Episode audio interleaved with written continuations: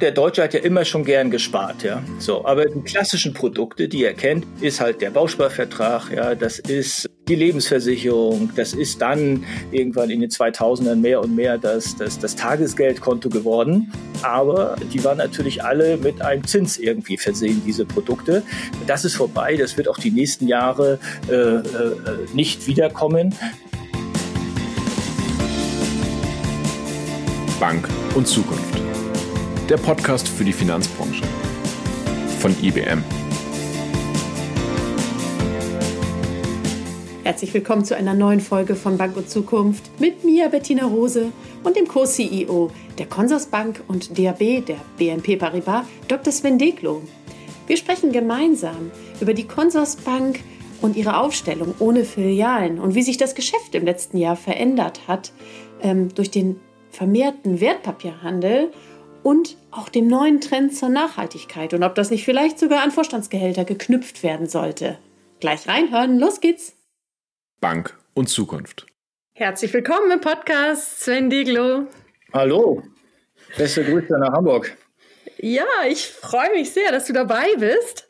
Und ähm, was würdest du sagen? Wie wert ist denn die Consorsbank auch ein Vorreiter im deutschen Bankenmarkt für das digitale Banking? Oder welche Vorteile hat sie auch gegenüber den traditionellen Banken? Naja, sie ist ja natürlich schon seit Geburt 1994 ein Vorreiter äh, im Bankenmarkt, äh, weil sie halt ja damals als einer der ersten äh, Direktbroker gestartet ist, äh, dann später Online-Broker, äh, als Mitte der, der 90er dann das Internet kam. Äh, und damit hat sie natürlich per se eine Vorreiterrolle. So, das ganze Geschäft wird halt online abgewickelt, teilweise per Telefon, aber äh, es gibt halt äh, keinerlei ähm, Filialen. Äh, natürlich haben wir ein, ein, ein Schwerpunkt. Äh, der Schwerpunkt äh, liegt halt im Wertpapierhandel äh, in, in, in verschiedensten Dimensionen. Ähm, das, äh, und haben aber auch ein, ein Banking-Teil. Ähm, aber äh, ich sag mal, wir waren immer sehr, sehr innovativ in der Vergangenheit. Ähm, und, äh, und das, äh, ich sag mal, ist auch weiterhin unser Image und da tun wir auch einiges für. Wir haben hier im Podcast schon viele Volksbanker oder aus der Sparkassengruppe Interviewpartner gehabt, die ja das hybride Modell fahren, also online und eben auch Filialgeschäft und das mit großer Überzeugung auch vortragen, warum das ein Erfolgsmodell ist und auch auf jeden Fall beibehalten werden soll. Jetzt hast du selber gerade gesagt, ihr habt selber keine Filialen. Kannst du einen Satz dazu sagen, warum ihr auch ohne Filialen erfolgreich sein könnt? Ja, ich glaube, weil, weil es gibt einfach verschiedene Kundengruppen. Es gibt Kunden, die, die, die trauen sich alles äh, alleine zu machen und äh, die treffen ihre Entscheidungen selbst, die suchen ihre Wertpapiere selbst aus. Äh, natürlich wollen sie ein, eine breite Produktvielfalt, natürlich nutzen sie unsere Informationsangebote, aber am Ende möchten sie gern das Zepter in der Hand halten, äh, möchten flexibel sein, möchten äh, das jetzt äh, nicht innerhalb von irgendwelchen Öffnungszeiten machen, sondern dann, wenn sie es auch äh, gerade für sie, für sie passt. Äh, man muss ja dazu sagen, dass äh, wir hatten ja bis vor kurzem auch eine Beratungseinheit, ähm, die, die wir äh, im Laufe letzten Jahres aber geschlossen haben, ähm, weil wir uns gesagt haben, wir mit unserer Kundschaft fokussieren uns komplett auf das Digitale äh, in Zukunft. Wenn man Beratung möchte, dann stehen unsere Kollegen von der BNP Paribas Private Banking äh, bereit, die auf unserer Plattform arbeiten. Und wenn du sagst, es passt zu eurer Kundengruppe, sag doch mal, was ist denn euer klassischer Musterkunde? Wie sieht der aus? Oh, den gibt's, also es gibt nicht den einen Kunden. Es ist wie überall, gibt es natürlich sehr, sehr, also sehr, eine sehr, sehr sehr große Vielfalt ja, äh, äh, an Kunden ähm, und äh, die unterscheiden sich eher dadurch, äh, äh, welche Instrumente ich äh, im Bereich Brokerage nutze, äh, wie in, stark involviere ich mich auch mit Tools ähm, und äh, äh, seit wann bin ich dabei. Äh, wir haben natürlich sehr, sehr viele Kunden auch, die, die äh, schon seit Anfang an dabei sind oder um die 2000er Jahre dazugekommen sind. Also ich glaube, wir haben eine sehr, sehr große Vielfalt was das halt auch so spannend macht äh, und gleichzeitig natürlich auch eine große Breite im Angebot erfordert. Wie kommen denn die Kunden zu euch? Früher war es ja doch so, dass, glaube ich, das kostenlose Depot einer der Hauptpunkte für Neukunden war. Ist das immer noch so? Naja, also das sind schon äh, preisbewusste Kunden, die, die zu uns kommen. Ähm, wie sie kommen, sie kommen natürlich äh, äh, online zu uns äh, äh, und immer mehr, immer mehr auch äh, mobil. Ähm, und äh, äh ich glaube gerade die, die, die Breite der Produktauswahl ist das, was zählt. Wir haben viele interessante Offer.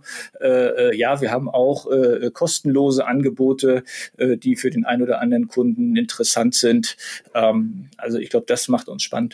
Jetzt hast du eben auch die Beratung von der BNP angesprochen. Welchen Einfluss hat denn die BNP ansonsten auf euer Geschäft? Oder was bedeutet das auch für euch, diese, diese Übernahme quasi? Ähm, Könnt ihr trotzdem noch autark agieren oder wie weit wird da eingegriffen? Die, also die Consorsbank gehört ja schon sehr, sehr lange zur, zur BNP Paribas-Gruppe. Ähm, und ich glaube, es ist ein großer Vorteil, eine, eine, eine solide, starke Bank äh, im Hintergrund zu haben. Ähm, was gut ist, und das äh, gerade war ja für mich auch einer der, der Punkte zu wechseln, ist halt auch das internationale Umfeld. Ähm, also wenn man Fragen hat, kann man Kollegen in Paris anrufen, man kann sie aber auch in Belgien anrufen. Äh, wir haben zum Beispiel eine Schwester in Indien, äh, mit denen man auch äh, gerade jetzt in diesem Bereich äh, Zero-Cost Brokerage sich sehr, sehr gut austauschen kann. Also das hat schon, schon einige Vorteile in der Gruppe zu sein. Und es gibt eine große Vielfalt ja auch an unterschiedlichen Organisationen Organisationseinheiten in Deutschland. So haben wir eine sehr, sehr enge Zusammenarbeit mit den Kollegen von Personal Finance, also wo wir den Konsumentenkritik äh, gemeinsam vermarkten, mit den Kollegen von Aval, wo wir Autoleasing anbieten, äh, KDIF, die Versicherung. Also es ist ein großer Vorteil, zu dieser großen Gruppe zu gehören. Und wenn du in Paris anrufst, sprichst du Englisch oder Französisch? Ähm, ich bin gerade mal da wieder bei, Französisch zu lernen, ähm, aber äh, meine Hauptsprache ist in dem Falle Englisch und äh, auch die Kollegen sprechen wir eigentlich, ist die, sagen wir, 80, 90 Prozent am Tag, dass wir Englisch reden, ja. Okay. Ähm, aber dennoch, auch wenn du sagst, es sind schon einige Jahre, wo die BNP die Mutter ist, das ist richtig. Aber ich sag mal, die ähm, Consors ist ja doch mehr gestartet mal mit so einem Fintech-Spirit. Ist der trotzdem heute noch irgendwie im Haus zu spüren oder ist es jetzt die traditionelle Bank geworden? Ähm, na, also von einer traditionellen Bank würde ich nicht sprechen, aber natürlich ist die Bank gewachsen und sie ist sehr, sehr groß äh, äh, geworden. Sie, sie, sie hat ja viel, viel mehr Mitarbeiter als, als ursprünglich mal. Und natürlich äh, muss man dann auch entsprechend die Strukturen schaffen, die Prozesse schaffen, was ja gerade in so einer Start-up-Kultur äh, äh, eher, ja, eher hinderlich wäre, sozusagen, weil vor allem auch nicht notwendig ist bei der, bei der Größe. So, äh, aber natürlich ist es auch so, dass wir gerade, sag ich mal, durch äh, äh, das Auftreten von vielen Fintechs auch sehr, sehr stark nochmal unsere Arbeitsweisen hinterfragen, äh, auch äh, gucken sozusagen, wie können wir wieder insgesamt flexibler werden, dynamischer werden, schneller am Markt sein. Das ist ein, ein, natürlich ein Thema, was ist ja auch ein Thema der aktuellen Zeit. Ja. Hm. Wer sind denn eure Konkurrenten, eure Hauptkonkurrenten? Ist das dann ein Trade Republic zum Beispiel? Na, also äh, ist natürlich die Comdirect, es ist Flatex, äh, äh, es ist die ING als eine der größten äh, Online-Banken in Deutschland, äh, aber das zählt natürlich jetzt auch ähm, eine, eine Trade Republic dazu, äh, weil die natürlich auch sehr, sehr gut wächst, äh, sehr, sehr gut medial äh, präsent ist. Äh, und das ist natürlich auch ein spannendes Modell, äh, mobil funktioniert, äh, wo wir hingucken, was wir uns sehr genau ansehen, ja. Ich würde gerne mit dir einmal über Sparpläne sprechen. Ähm, du hast mal äh, Sparpläne beschrieben ähm, als guten Einstieg für die Neunutzung von Wertpapierhandel. Würdest du das heute so sehen jetzt noch? Also ist das in, in der Verantwortung, das weiter zu bewerben? Oder wie hat sich vielleicht auch diese Sparplannutzung in den letzten Jahren entwickelt? Naja, also wenn man mal guckt, der deutsche Markt, der Deutsche hat ja immer schon gern gespart, ja. So, aber die klassischen Produkte, die er kennt, ist halt der Bausparvertrag, ja, das ist äh, die Lebensversicherung, das ist dann irgendwann in den 2000ern mehr und mehr das, das, das Tagesgeldkonto geworden. Ähm, aber äh, die waren natürlich alle mit einem Zins irgendwie versehen, diese Produkte.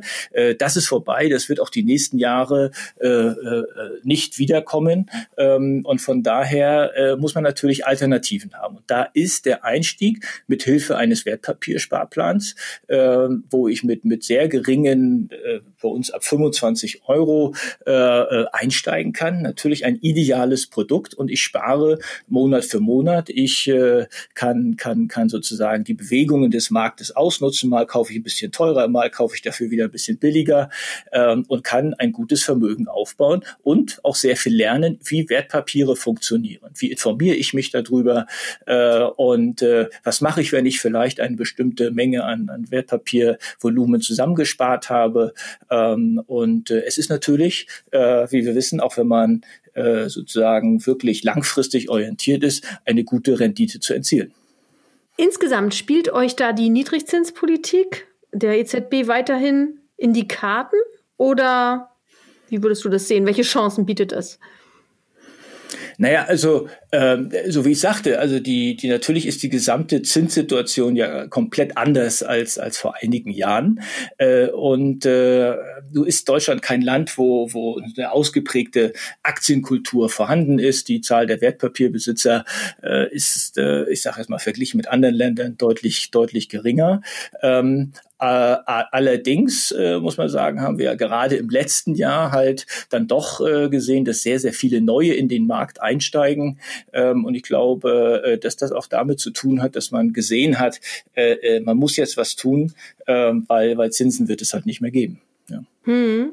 Gerade wo du jetzt sagst, viele neu in den Markt eingestiegen, das haben wir jetzt gesehen. Im letzten Jahr, in der Corona-Krise, gab es einen, einen richtigen Boom. Dennoch ist Deutschland ja im Vergleich zu Amerika in der Aktienkultur immer noch hinten dran. Ähm, stellt ihr hier da eine Veränderung fest? Entwickelt sich das in die richtige Richtung in Deutschland? Wie nehmt ihr das wahr? Na, also ich glaube, man muss auch ein bisschen immer Kontext sehen, ja. Also äh, äh, ich sag mal USA, wenn man da mal reinguckt, wie sieht da die Altersvorsorge aus? Äh, äh, was ist das? Was gibt's da an Rentenversicherung? Äh, das sind natürlich, warum da sehr, sehr stark in Aktien und in Wertpapiere investiert ist, hat natürlich einen ganz anderen Hintergrund, als als es bei uns notwendig ist. So und äh, und trotzdem ist es so, dass wir gerade im letzten Jahr eben gesehen haben, dass äh, vor allem sehr viel junge Kunden in den Wertpapiermarkt eingestiegen eingestiegen sind. Äh, das kann auch damit zu tun haben, sozusagen, dass die Angebote auch auf den mobilen Endgeräten äh, immer besser geworden sind äh, und damit natürlich auch die junge Zielgruppe sehr, sehr gut erreichen. Ähm, und vielleicht mal eine Zahl zu nennen, wenn man mal die bei uns die unter 35-Jährigen sich anguckt, in 2020, dann lag das bei über 60 Prozent, während wir 2018 noch deutlich unter 50 Prozent lagen. So, also mhm. also da gibt es schon eine, eine, eine, eine Veränderung. Das ist, das ist ganz klar zu sehen, ja. Zusätzlich haben wir eine weitere Nachfrage auch nach nachhaltigen Investments. Was, was ist deine Einschätzung dazu? Welche Relevanz werden das in Zukunft, die nachhaltigen Fonds spielen? Ja, also äh, wenn man Kunden fragt, äh, dann was sie so ungefähr an Anlagen haben, dann heute in, in, in äh, dann, dann ist das eine Zahl, die ist irgendwie äh, um die fünf Prozent, was heute in nachhaltigen Anlagen äh, gehalten wird. Ja, aber äh, Kunden sagen, ja, wir können uns vorstellen, auch in Zukunft deutlich zu erhöhen und insgesamt an den Anlagen das äh, bis zu 25 Prozent äh, zu erhöhen. Also das ist ein ganz, ganz klarer, ganz, ganz klarer Trend. Gerade auch bei bei bei, bei jungen Kunden äh, spielt das Wort auch auch äh, Impact Investing eine große Rolle. Ja, die fragen ganz konkret also äh, nach nach nachhaltigen Produkten. Ähm, und äh, auch da gab es in den letzten Jahren eben einen großen, äh, ich sage mal auch schon einen, einen großen Wandel. Äh, äh, und äh, wir haben gerade Anfang des Jahres jetzt auch darauf äh, reagiert, indem wir also zum Beispiel den, den, den Kauf von nachhaltigen ETFs äh, äh, gebührenfrei äh, gestellt haben. Also wir, wir wollen eben dieses Sparplanangebot äh, äh, gerade bei ETFs auch, auch deutlich erhöhen. Ja. Wobei die Nachfrage nach der Nachhaltigkeit ist ja das eine. Das andere ist, wie man denn das überhaupt kontrollieren kann. Also wie nachhaltig die Unternehmen, die dann im Fonds drin sind, auch wirklich agieren.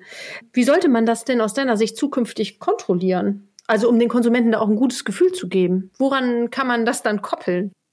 Naja, es, äh, äh, es gibt ja auch regulatorisch äh, äh demnächst einige äh, äh, Änderungen äh, zu, dem, zu dem Angebot, also Stichwort hier ESG.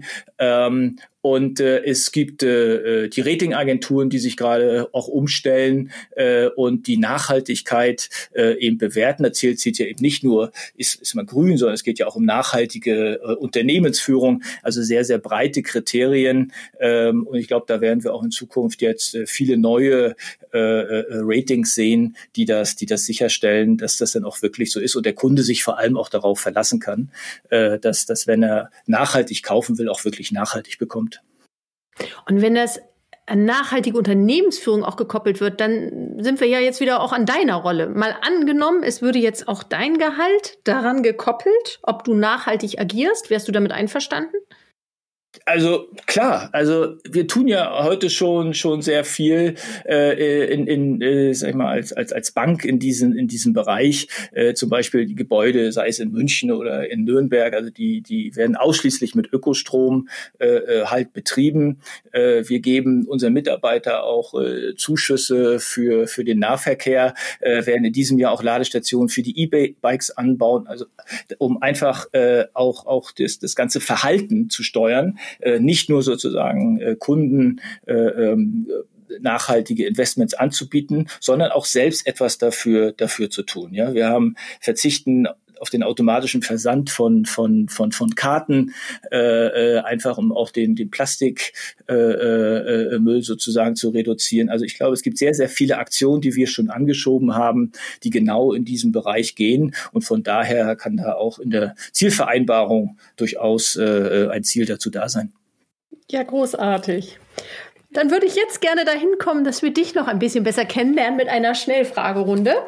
Du darfst ja gerne ausführlich antworten, kannst es aber auch ganz kurz machen, so wie es dir in den Sinn kommt, ja? Wir ja. starten mal. Also, es geht los. Nord- oder Ostsee? Ostsee, ganz klar. Also erstens äh, in der Nordsee, äh, ich komme ja von der Ostsee äh, und ich sage immer, da ist das Wasser da, wenn ich baden gehen will und nicht wie an der Nordsee, wo ich erst warten muss, äh, ist es heute da oder ist es nicht da. Äh, und äh, außerdem finde ich die Küsten an der, an der Ostsee äh, deutlich imposanter äh, als an der Nordsee. Unterschätzt, unterschätzt die Schönheit des Watts. Muss das, ist, mal kurz. das ist die Auffassungssache, aber eine Insel Hittensee oder eine Insel Rügen äh, sind so vielfältig, äh, da ist das Watt sozusagen schön. Also ich bin da auch gerne. Äh, aber die Frage war ja, wenn dann. Oder ja. Absolut, alles gut. Ähm, Vorspeise oder Dessert? Ähm, Eher Dessert, eher Dessert. Äh, ich, ich, ich mag auch sehr, sehr gute Vorspeisen, bin allerdings kein Salatfreund. Äh, bei Dessert gibt's eigentlich nichts, wo ich sagen würde, das geht nicht, sozusagen. Ja. Ja, und ich freue mich da auch schon das ganze Essen drauf, sozusagen, was, was, was, was es als Dessert gibt. Ja. Helmpflicht auf dem Fahrrad? Eieieiei. Das ist äh, für meine Kinder ganz klar. Ja, äh, klar muss ich mir regelmäßig die Frage gefallen lassen, wieso ich eigentlich keinen Helm habe. Äh, allerdings, wenn ich auf dem Rennrad bin, äh, habe ich immer einen Helm auf. Was ist dein Lieblingsverein? Oh, jetzt muss ich mich outen. Ähm, wir waren gerade bei der Ostsee. Es ist Hansa Rostock, äh, weil es einfach mit der DNA mitgegeben wurde. Äh, und es macht ja auch dieses Jahr wieder Spaß, dazu zu gucken, weil die Aufstiegschancen dieses Jahr wirklich mal real sind und nicht nur sozusagen als Ziel irgendwo auf dem Zettel stehen. Hm. Taschenbuch oder Kindle? Äh, ganz klar Taschenbuch. Ja. Hast du ein Smart Home zu Hause? Ähm, nee. Ähm, habe mich zwar eine Zeit lang damit sehr intensiv beschäftigt, aber äh, nein. Was ist deine Lieblings-App? Oha. Oha. Äh, gibt es diese Lieblings-App, aber es, äh, äh, ich, wenn ich jetzt die, einfach die Anzahl nehme, was ich nutze sozusagen, dann, dann ist es, glaube ich, Google Maps, äh, äh, einfach weil ich, weil ich sehr viel reise und weil ich äh, natürlich auch immer gucke, äh, was gibt's dort für Locations, was gibt's dort für Restaurants, was, wo sind gute Bars. Äh, äh, das, deswegen ist das eine meiner, meiner meistgenutzten. Ähm, äh, gerne auch Regenradar, ähm, um äh, sozusagen zu gucken, kommt jetzt der Schnee oder kommt er nicht. Äh, auch das äh, gehört dazu. Ähm, ja, das sind so, glaube ich. Ansonsten bin ich da wirklich, es ist ähnlich wie beim Fernsehprogramm, Programm nicht festgelegt, sondern das, was gerade gut funktioniert, das, was eine gute UX hat, äh, äh, das ist für mich entscheidend. Fernsehen bringt mich zur nächsten Frage. Was ist dein Lieblingsschauspieler? Oh. Das ist Oder Schauspielerin. Ich muss ja hier korrekt bleiben. Ähm, ja, das, also das, äh, ich könnte auch, könnte auch, auch beides sagen, so, so, aber äh, äh, sehr spontan äh, würde ich, glaube ich, bei würde ich Nora Tschirner sagen zum Beispiel, ja, und würde vielleicht auch Christian Ulm sagen. Das wäre so, glaube ich, so, ja, mhm. so aktuell. Was ist dein Lieblingsfonds? Oh. Oh. Also habe ich habe ich keinen konkreten sozusagen, weil ich da wirklich sehr gucke, was was geht gerade, was sind gerade Themen, die gut laufen. Ähm, da bin ich äh, nicht festgelegt. Nee, dazu habe ich auch ein breites Portfolio. Okay, und letzte Frage. Nutzt du in irgendeiner Form künstliche Intelligenz im Alltag? Wahrscheinlich werde ich sie nutzen, ja, wenn ich viel auf meinem Smartphone äh, unterwegs bin. Ähm, äh, und äh, äh, staune ja auch immer sozusagen, was, was, was das äh, Smartphone alles über mich weiß. Äh, aber nicht bewusst, dass ich jetzt da darauf irgendwie das suche, ja. So. Mhm. Aber, und das ist die Überleitung zur nächsten Frage, ähm, ihr nutzt bei Consors auch ein Chatbot, der mit KI funktioniert, nämlich Finanzberatung dann anbietet. Wie ist die Akzeptanz der Kunden bei dieser Lösung? Ja, also Chatbot ist, ist natürlich eine, eine Anwendung so und äh, äh, aber gleichzeitig auch eine Herausforderung. Ja, also gerade wenn man im Wertpapierumfeld unterwegs ist, äh, dann gibt es doch schon sehr, sehr spezielle Fragen, äh, die, was wir auch gelernt haben, mit einem Chatbot halt nicht das richtige Medium ist. Äh, es gibt einfache Fragen, die, die ein Chatbot beantworten kann, aber äh, in diesem Bereich nicht. So, mhm. äh, das, das ist ganz klar. Ich glaube, es gibt andere Einsatzmöglichkeiten für künstliche Intelligenz. Muss ich auch dazu sagen, es hat sich so ein bisschen, der Hype auch ist so ein bisschen weg. Kann mich so erinnern, so 2019, da musste man das überall raufschreiben, beziehungsweise ich kann mich noch an die Callcenter World erinnern, gab es keinen Stand, wo das nicht irgendwie dran stand und AI-based, AI-driven. Ähm, aber mittlerweile, glaube ich, haben auch viele gesehen, es ist auch nicht so einfach. Ja, so kann man das mit etablierten Organisationsformen darstellen. Äh, äh, hat man die die richtigen Skills im Haus, die das äh, bauen können, die das vor allem vorantreiben können, die die richtigen äh, Einsatzgebiete dafür identifizieren? Hat man genügend Daten? Das ist ein großes Thema und hat man sie an der richtigen Stelle, äh, dass man auch äh, entsprechend damit arbeiten kann. Mhm. Die Schwierigkeiten sind tatsächlich da, aber wenn man das gelöst bekommt, was glaubst du denn, an welchen Stellen wäre denn der Einsatz von KI dann sinnvoll? Also gibt es da Use Cases, wo du sagst, die sehe ich in Zukunft dann aber doch? Das ist dann vielleicht kein Hype mehr, aber das ist ähm, auf jeden Fall sinnvoll.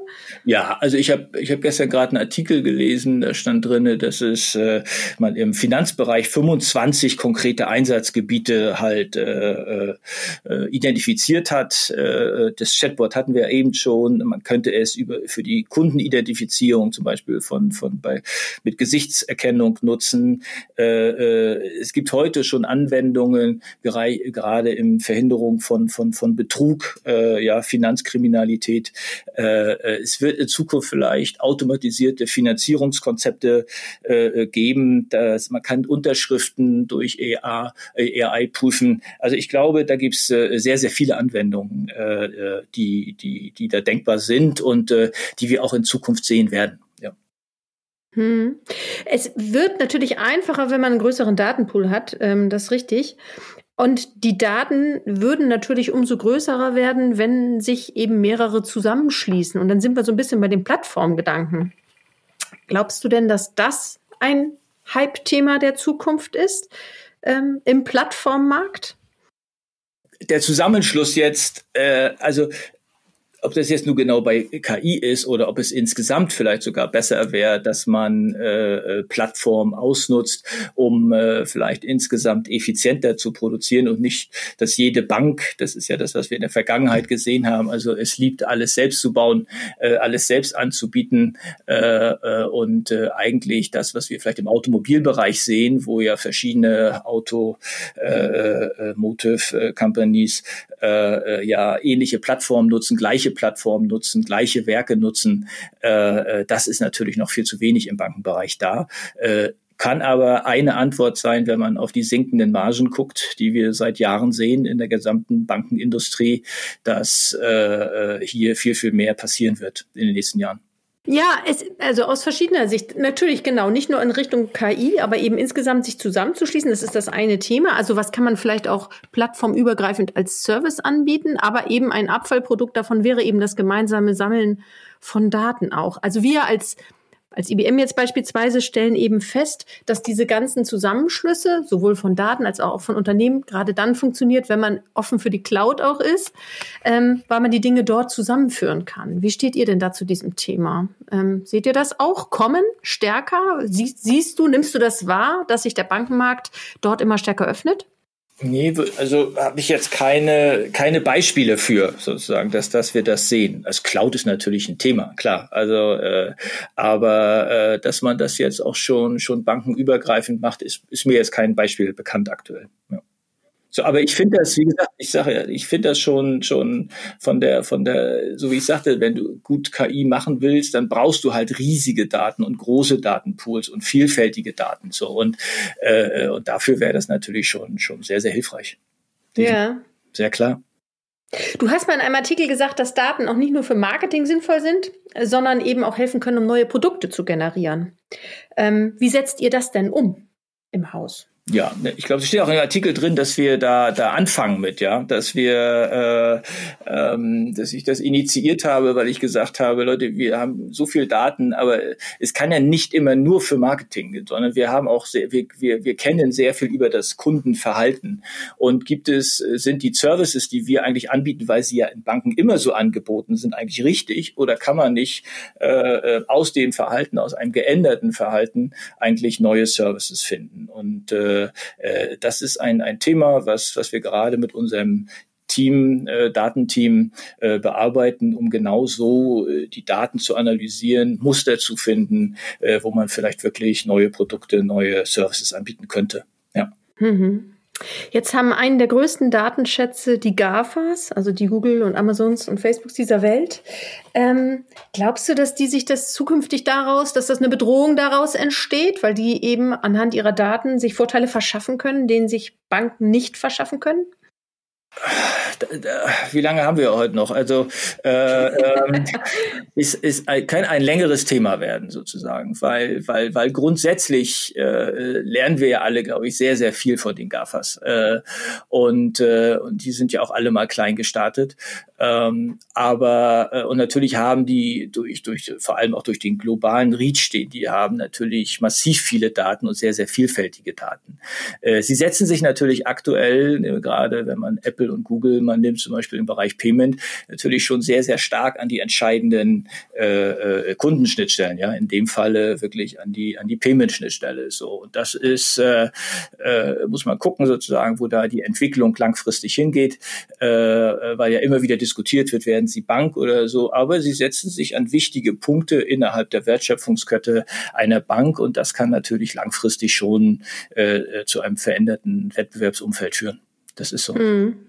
Ich hatte ähm, den Herrn Rentsch vom Verband der Sparda-Banken im Interview und der hat gesagt, er findet es sehr kritisch, dass die Big Techs durch PSD2 den Zugriff auf die ähm, Daten der Banken bekommen, das aber umgekehrt ja nicht erlaubt ist. Ähm, wie siehst du das?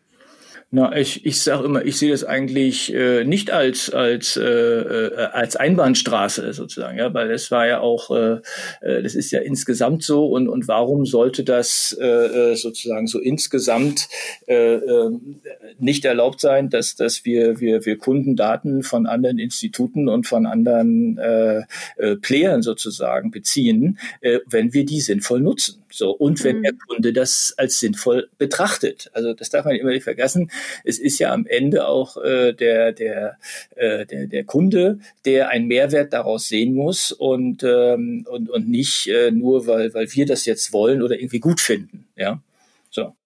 Jetzt beobachten wir, dass es ja viele Tech-Firmen gibt, die keine Assets haben, die aber ähm, eine extrem hohe Marktkapitalisierung haben. Und siehst du das denn als Gefahr für den Finanzmarkt? Oder glaubst du, dass die Bewertungen berechtigt sind?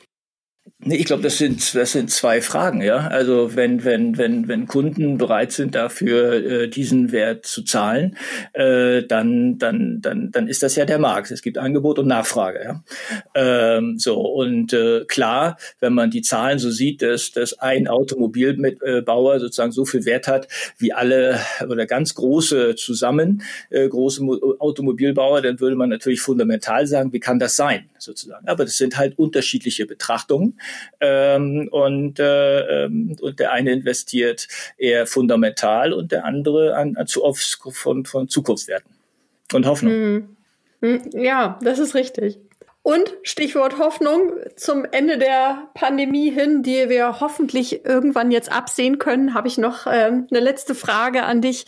Wie haltet ihr das denn im Moment mit dem Arbeiten? Siehst du es als in deiner Vorbildverantwortung ähm, als CEO jetzt im Homeoffice zu arbeiten oder eben gerade nicht, weil doch Einzelne kommen müssen und du dann sagst, sobald einer kommen muss, dann komme ich auch? Also wir sind äh, ähm, aktuell, kann ich ja sagen, zwischen 13 und, und so 17 Prozent äh, der Gesamtbelegschaft ungefähr in den Büros.